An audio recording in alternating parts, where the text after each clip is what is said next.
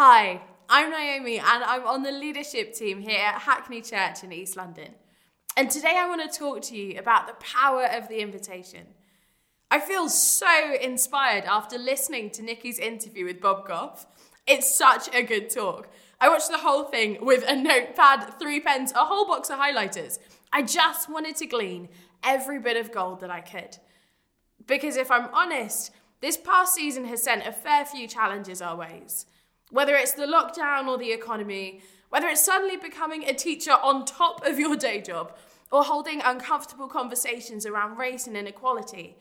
If you've got to this point in the year and you're also feeling a bit out of breath or in need of a really long nap, please know that you are not alone. This has been a really full on season. Speaking personally, I lost my grandma right at the beginning of the lockdown. And it's safe to say that she was my best friend. Like many West Indian children, she was pretty much a third parent. My grandma was really naughty and she had the best sense of humour. But alongside that playfulness, my grandma Tapper personified hospitality. Her door was always open. There was always food for when a visitor turned up unexpectedly. Always a prayer before they left, having shared their burdens with her, knowing that she would listen and not judge.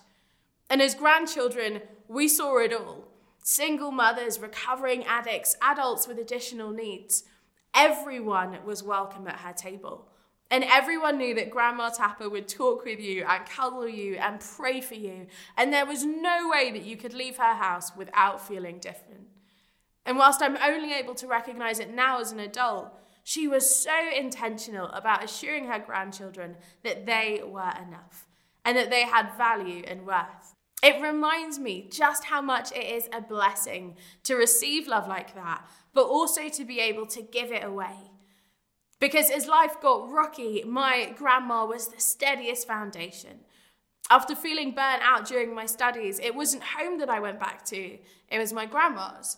After trying to flesh out a faith of my own, and not one just borrowed from my parents, it was my grandma who handed me a Bible and a pen and set me loose.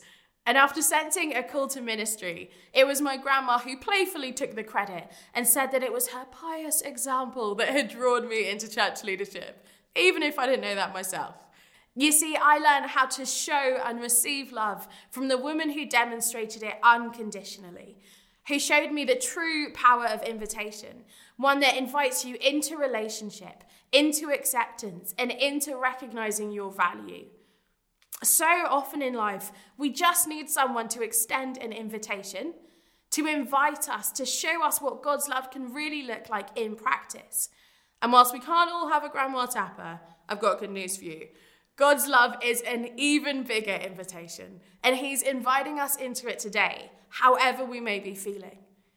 One of my favourite stories in the Gospels is the story of Zacchaeus. It's one of those stories that we all kind of know how it goes. You learn about it in Sunday school. I even had a puzzle of it as a child. But there's a reason that it's so popular. It's full of gold when it comes to the power of the invitation. Let's take a look at the story together. The passage is found in Luke 19, verses 1 to 10. Jesus entered Jericho and was passing through. A man was there by the name of Zacchaeus. He was a chief tax collector and was wealthy. He wanted to see who Jesus was, but because he was short, he could not see over the crowd. So he ran ahead and climbed a sycamore tree to see him, since Jesus was coming that way. When Jesus reached the spot, he looked up and said to him, Zacchaeus, come down immediately. I must stay at your house. So he came down at once and welcomed him gladly. All the people saw this and began to mutter, He has gone to be the guest of a sinner. But Zacchaeus stood up and said to the Lord, Look, Lord, here and now I give half of my possessions to the poor. And if I have cheated anybody out of anything, I will pay back four times the amount. Jesus said to him, Today salvation has come to this house, because this man too is a son of Abraham. For the Son of Man came to seek and to save the lost. What a story! I love that this happened as Jesus was passing through. That this wasn't something on the schedule or the agenda, but that he slowed down enough to notice someone who'd been shunned and was an outcast. Now, I don't know what your first reaction to Zacchaeus might have been, but mine definitely wouldn't have been hospitality. I feel like I would have been much quicker to judge than to break bread with this wealthy tax collector. But that's where I love Jesus. You see, Zacchaeus or Zacchaeus means pure and innocent in Hebrew. And yet he'd managed to fall so far from the person that God had made him to be. But rather than condemnation, what Zacchaeus needed was for someone to demonstrate love to him, for someone to see through the cracks, through the bad habits, and through those bad actions, straight to the heart of who he had been made to be. So, as Jesus called out to him, inviting him into relationship, he also called out the gold within him, for he could see who Zacchaeus was and all that he was capable of. And in that moment, Zacchaeus' true identity and purpose were catalyzed as this man who had been bound by money and greed was liberated to give it all away for the service of others. We might feel like Zacchaeus, like our pasts have made us unworthy, or that they're a bit complicated to say the least. But God is calling you into relationship with Him. And He's asking whether you'll invite others in too, whether you'll be inclusive. Because that's what love does. It pursues us, it changes us. It says that we get to be a part of the story, that we can respond to the love of Jesus.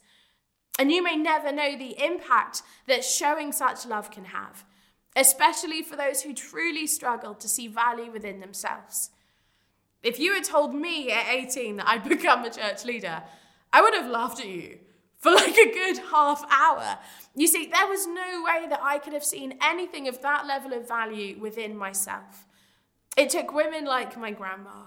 It took being in church community and around healthy leaders.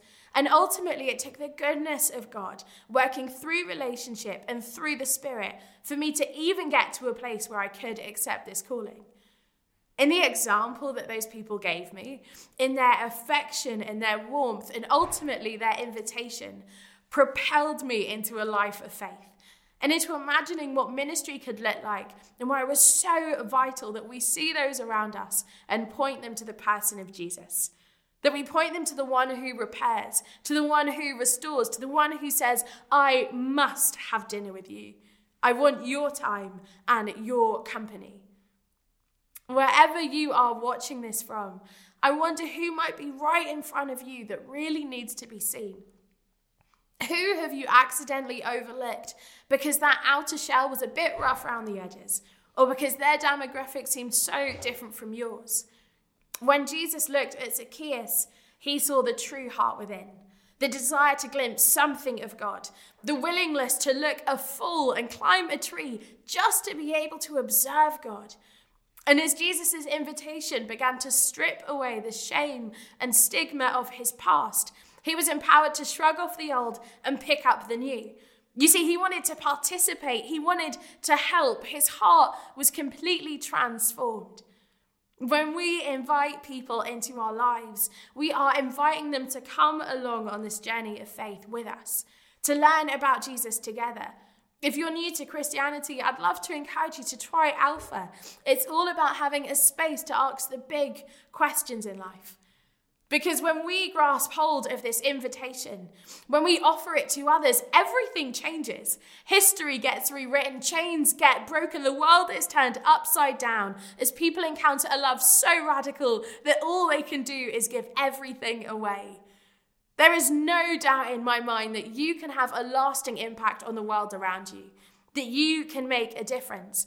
And I believe that today Jesus is calling your name and inviting you onto the greatest adventure of your life.